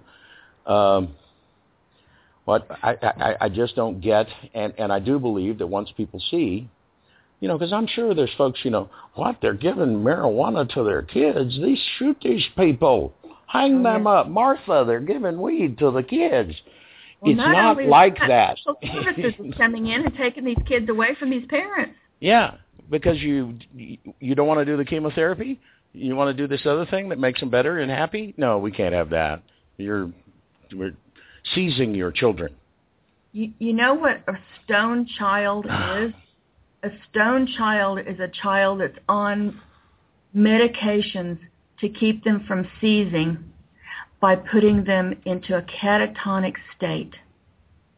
Most of these kids that are coming to Colorado that uh, have been on seizure medication are are so stoned on this medication that they are comatose, and they have to be they they have to be weaned off of this horrible medication that keeps them from from being aware that keeps them from their families, that keeps them from life.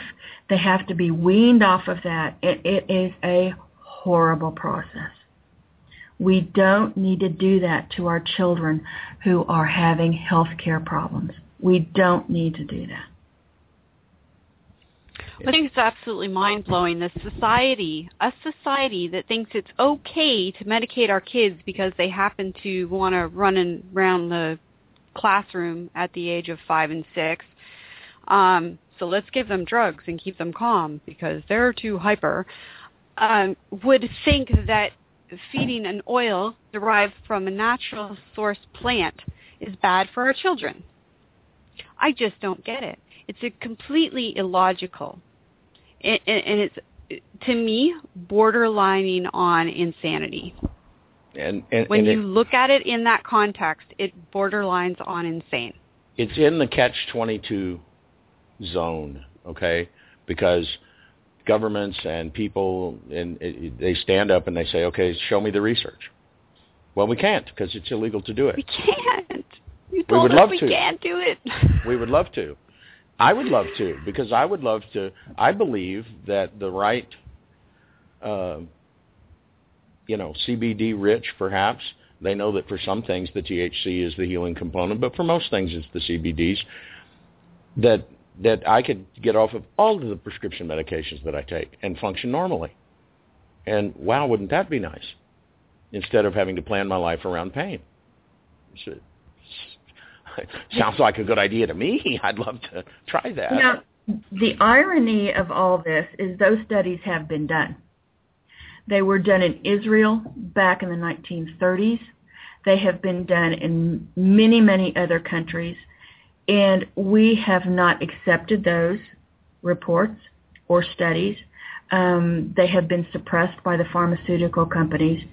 And if we were to allow those studies to become um, a part of our medical um, profession and allow our doctors to have these studies, I think things things might turn around for um, the declassification of, of medical marijuana.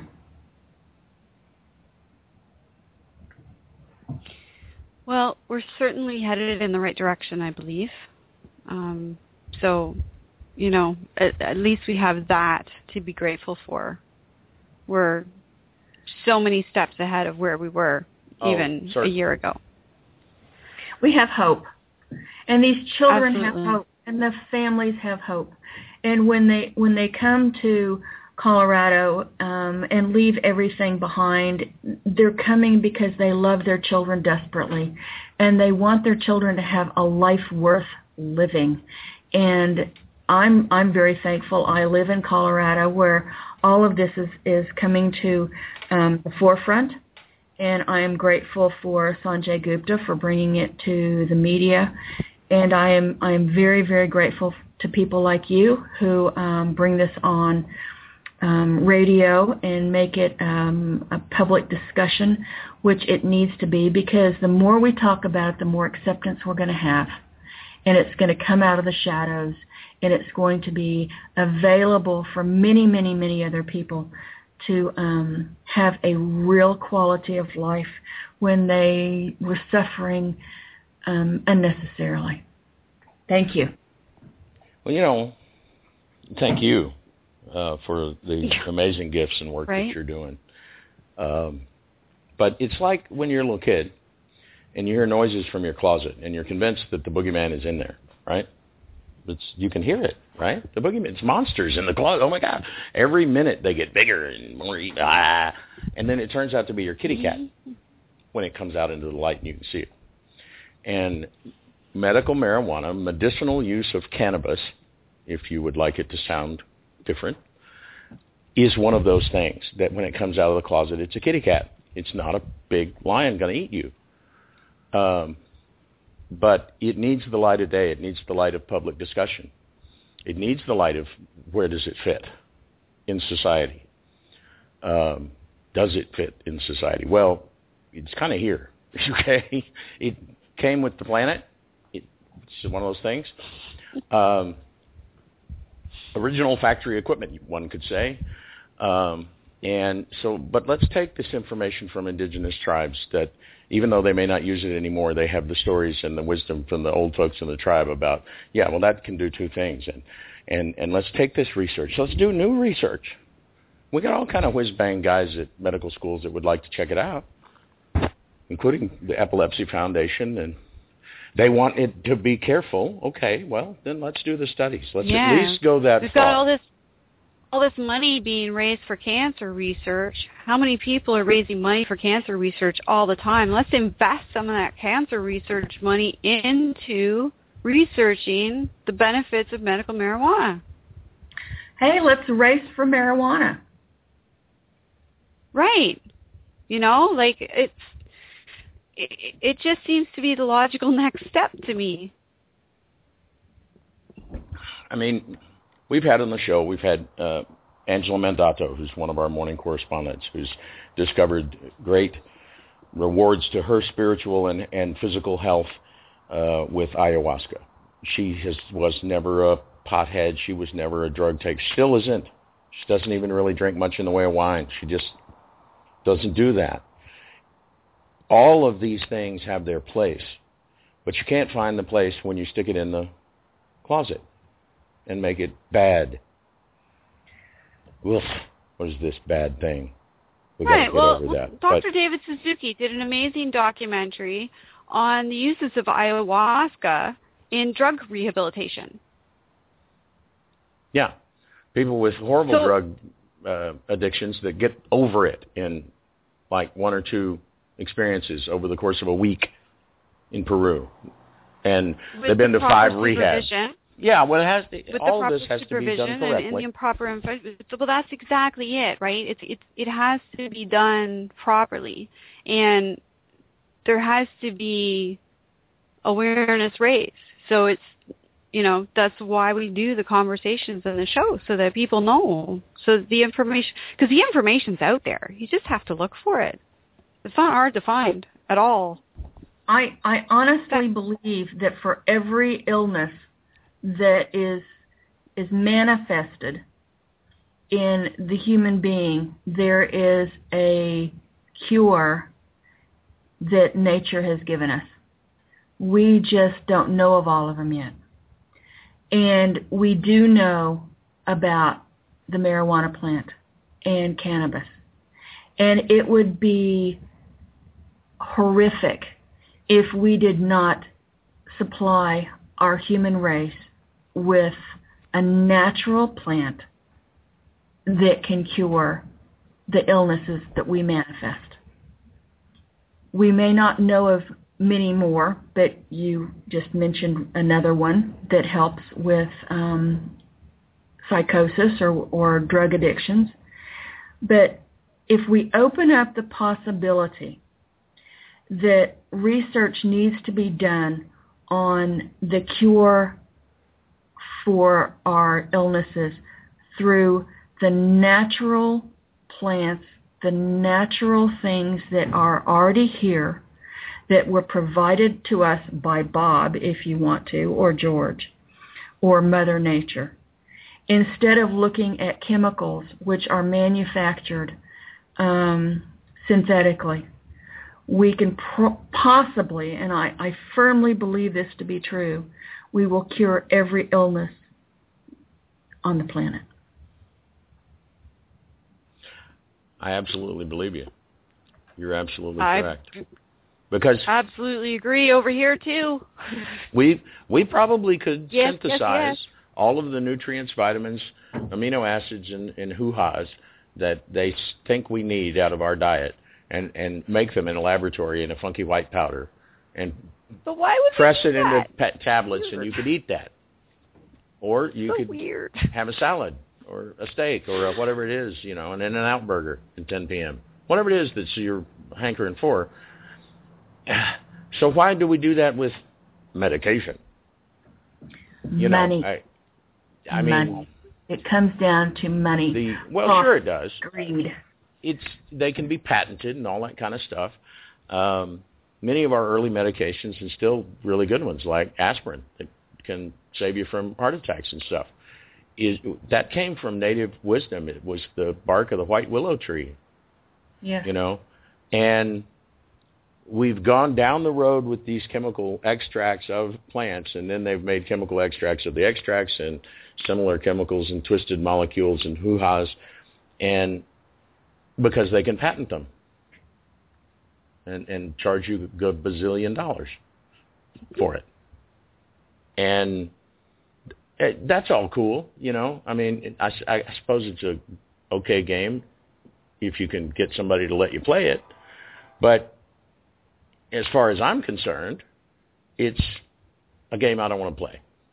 Now I'll play this game over here where I can have a salad and some oil and whatever it is that I can find that Mother Nature can provide. If I can get it straight from the horse's mouth, so to speak, then that just seems a better, logically seems a better idea to me. What is it? This, this isn't rocket science, Isn't it- people. Doesn't it seem like it's the natural thing to do? Doesn't it seem like it, it's it's what is supposed to be? That we have gotten so far away from our natural state of being as a as a human being um, with Mother Earth and and the exchange of air with trees and oxygen. And doesn't it all come down to, to sharing with nature from the very very beginning? Where did we go when we decided that chemicals were better than what nature was giving us where did we go when we decided that that it was better to to drug children and to poison people to kill uh, a poison already in their body. I I regret that the our human nature went in that direction, and now's the time to turn it around. I think the awakening is happening. I think people are realizing this.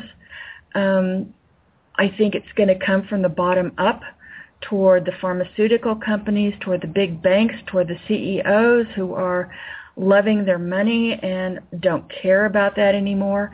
And hopefully um, the grassroots effort to, to go back to nature, to start taking care of our planet, if we are loud enough and we are strong enough and we can show them the evidence of what has been missing that has always been our natural state. I think we're going to win, but we can't give oh, up. there's there's there's no if about it, honey. There's no It- it- not I- not now. You, we I, I just think the we do our morning show strong. for a reason because we've been watching what's going on in our world and we're absolutely convinced we already won. They just don't know it yet. So there's no if about it. Because, we I mean, are even- strong enough. We are smart enough and we are going to get what we want. I mean, it's just a matter of time. even a one of the doctors that's kind of skeptical about the whole thing, and, and he said, you know, let's make a balanced decision about compassionate use. If I were Charlotte Figi's parents and lived in Colorado, I would have done exactly what they did. And as a doctor, I would gladly prescribe marijuana products for many of my patients who failed existing therapies. Right? In many cases, these are not people that are like, you know, hey, let's try this. They have tried everything the medical community has to offer and discovered that all it has to offer is a chemically basically a chemically induced coma or right on the edge thereof. yeah. And, And, I um, that children that come to the house. One of the children that that's in the house right now, the Children's Healing House, um, was sent home to die. The doctor said we we can't do anything else, and his mother said, "Uh-uh, no, you're m- my child is not going to die. There is something out there, and I'm going to take him to Colorado, and even if it's the last ditch effort, we're going to try it because I love my child and I'm not going to watch him die. And um I pray for her every day. going to go down fi- going to go down fighting if we're going to go down. Absolutely. I mean- if there's something out We'll be there, praying we- for her Oh, too. We'll be praying for her too. And because that's that's the other that's the other problem with the lack of availability is sometimes these people get themselves into really really really really bad shape before they have access and that's just stupid. you know, this mother was the first one to to go to the um the Children's Healing House. And her son was was so catatonic on anti-seizure medication because of his brain cancer that my husband had to carry him from the car into the healing house um and and put him in bed. And when I go to the healing house and I go into his room and I look at him and I talk to him, he doesn't respond. He's on a feeding tube. He he's hooked up, um, and they have just now started the uh, medical marijuana. And I when I get home, I, I'm hoping to see a change, but I tell him when I see him, you're going to be okay. This is going to change your life. You're going to come back. And his grandmother and his mom look at me and, and they say, if you could just see him when he's well, if you can just see his little personality, he's a ball of fire. And I know that when I get back home and I go to the Children's Healing House, I'm going to see that beautiful 11-year-old boy much better because of a natural product that is going to fight that brain cancer that the doctors have given up on. Well, when he starts getting better, Lynn, you make sure you drop us a line. at the EC fan page or via email or whatever, and we're gonna we're gonna talk about it on the morning show, just as a follow up. It was certainly Because- certainly spread that good news all over everywhere. Oh yeah, absolutely. It'd be celebration day over at Waking Up with Everyday Connection. Big party. Yeah. um, it's interesting. It's interesting because just two weeks ago we went to see an old friend, and um, he's he's a pot user, and a friend of his has a young boy who's been diagnosed with a, a form of brain cancer that they consider to be incurable. Um, now, this friend speaks only French. I speak only English. Um, and so I was trying to get my husband to translate, and I was trying to get my husband to tell this guy about the use of medical marijuana and the the, the things that are being done with the oil with regards to curing some of these diseases. Um, and the stigma is so bad around that that my husband, who supports and trusts everything I do implicitly, refused to make the suggestion to his friend because it involved a child Yeah. and he thought that his friend was going to think him absolutely nuts even though both of them are pot smokers May I make a suggestion, Nikki? And and this is in in in very good wishes. May I make the suggestion that we not call them pot users, but recreational users? Because okay they're a, both recreational users yeah you're right absolutely and i agree with you they're both recreational users and yet he refused to to say it because of the stigma around it being a child even though i was you know i was like but this could this could cure this kid um Mhm. and and that you know I- that I- really blew my mind because I was sitting there going, "Wow!" And and then it, it occurred to me right then and there how how bad the stigma is still around this issue, where people won't.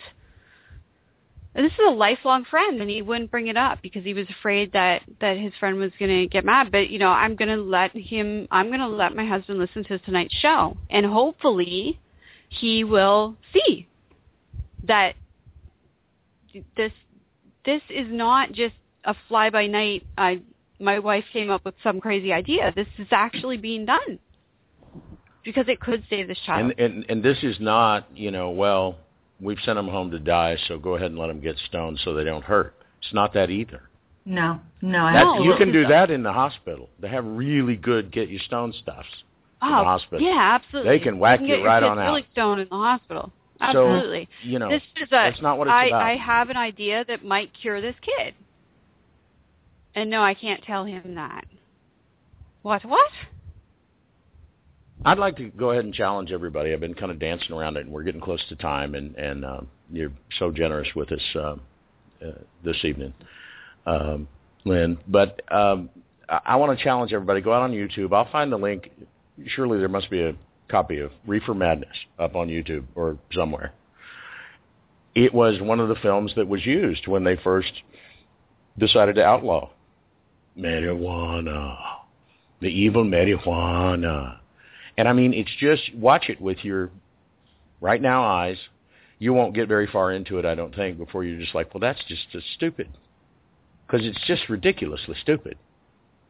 But it is it is what was produced by the mindset that caused this. You know, well, we can't have that. You Yeah. know, and that's a bunch of snake oil. And I'm mm-hmm. not I'm not doubting that there were snake oil salesmen, but there were also people going around the country with cannabis oil and solving problems way back then. You know, I can't have that. Yeah. It's not very scientific. Cannabis oil, we can have that. Can't make that in the laboratory. Yeah, because the really good gifts from nature you can't make in the laboratory. So, Okay, I'll put my soapbox down for a minute. Well, so Lynn, you're you've just started the Healing House. It's this is a brand new endeavor for you. Yeah. It's been, it's been open So- a week. Okay, so as we've as we've been able to tell this story, where can people go to support this idea to share the information to inform themselves and, and to, to financially support the healing house because i'm sure that would be a huge help for you as well because as you said a lot of these families come with nothing um, and although george does always provide sometimes he provides by way of donation that that would be great um, you know i i think if you just email me um, at lynnzina.com um, at AOL.com, lynnzina.com, and I don't know what it is. It's anyway, it's lynnzina at AOL.com. That's it. I don't email myself very often. um, I, I can really answer questions, um, and I can help them to um, help donate. That would just be absolutely amazing. Um, money does work sometimes, and um, in this case, it would really help. And anything over the um, amount that is used to fund the home will be put into an account for these families who have left their jobs and are looking for work in Colorado as well. Um, because as I said, they left everything. So um, the money will be used. It is not going to go for, for personal for personal gain at all. That is not what I'm about. I have never been about that. It's all about helping these families get these children well. So can you spell that for us? Yes, it's L Y. It's L Y N N Z as in zebra I N A at AOL dot com. Wonderful. And and the website is there a website yet for the Healing House? No, there's not. We're too new. Okay. Um, I'm also right. on Facebook. No problem. And um, if you go on my Facebook account, you can see pictures of the Healing House under my album, my photo album. And we're gonna we're gonna share a lot of that on our posting uh, on our website, and I've just um, shared your website that talks about the book and does have a contact Lynn uh, spot they can click at lynnlansford.com. Um, but it, it it is it's the healing house is new. The whole idea is still very new for such an old, been here all this while plant, um, and. Uh, but we'll have links up about uh, the Beslan School hostage crisis and Charlotte's Web. Uh, the cannabis part, not the other. It's good. It's a good movie. I remember loving that movie when I was a kid, and the story. Happy Pig. How can you go wrong? Um, and uh, uh, because the uh, this oil that they've come up with, it really basically it should be treated like you can go to the health food store and get hemp oil, well, this stuff doesn't have any THC in it. It should be just as legal as that, but it's not. So that's stupid. Oh, wait, not stupid. It's uninformed, unenlightened, and we're going to shine the light on that. There you go. Uninformed. That's it. We're going to shine the light on it best we can. Thank you so much, Lynn, for carving some time out for us and for sharing your time, talent, and treasure with the world. Uh, generous gifts you've brung this lifetime you've been living. Well, thank you for having me, and I, I, I deeply appreciate all that you're doing to inform the public of things that, that really make a difference. Thank you. Amen. All right. Well, there you have it, ladies and gentlemen. Everyday connection now, now, now, now. When now? now. Cheers. What are we doing now? What are we, what are doing, doing, now? What are we doing, now? now? There We've got- no time but now. We've got more more cool people to talk to and conversations to have, and and and surely George will have more surprises for Nikki and I both. That uh, because we like good surprises like that. It's like Christmas when we do our Absolutely. show, right? sort of. Absolutely. Presents. We get presents. So don't forget to stop. Don't forget to stop by our website, everydayconnection.me, and also stop on by the flowcooperative.com, which is the new network. And uh, Waking Up, our new morning show, Waking Up with Everyday Connection, is streaming live weekdays, 9 a.m. to 11 a.m. Eastern Standard Time. And uh, so you can stop by there as well. You can, of course, as always, find us on Facebook, Everyday Connection, or the Flow Cooperative, or Nikki Leach, or, Richard O'Shields, Richard or all or of them. Just all, of the above. Um, we um, we got lots of good stuffs, and if you're listening to this replay through Blog Talk, Blog Talk has been a fantastic tool for us and for so many others. We don't want to speak ill of Blog Talk, but the Flow Cooperative is a sort of a new stream thing that we've got going, and the sound quality is just well, it's super awesome. yeah, it's really very it's CD quality sound. We we uh, play music when we don't have talk shows on, and we got other hosts that are just clamoring to come play. It's going to be so much fun. It is so much fun already. It is already. well, because we we find people like Lynn through the morning show, which is absolutely amazing. Absolutely amazing and Um, awesome. And and, yeah. and see, we we find them. We go, man, you're so awesome. You got to be on the radio, and we don't even know the really awesome stuff. But I I tell you what, healing some children, that's some really awesome stuff. It's been that's really what all those stories were about, right? It's just Yep, love, loving on some children. That's what's Lynn Lansford do. She loves she loves some loves her some children. That's what she does. And um the rest is just good stuff. So uh, we hope that you'll join us in the morning and uh, join us for our next evening show. But until then, To our mother, to each other, and especially to yourselves, stay connected. have a great now, everybody.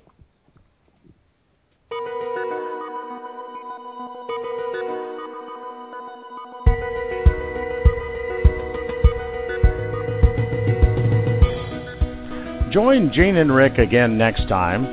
Until then, visit their website at everydayconnection.me and subscribe for news and updates.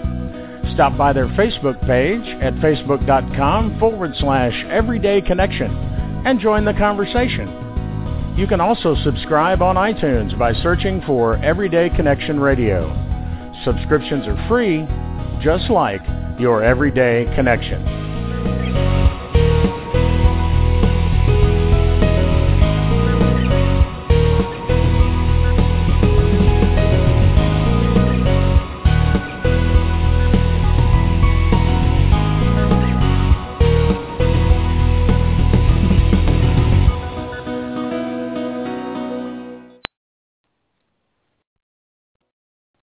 So you're ready to ask the biggest question of your life, the only question before that question. How do you find the perfect ring to ask it with?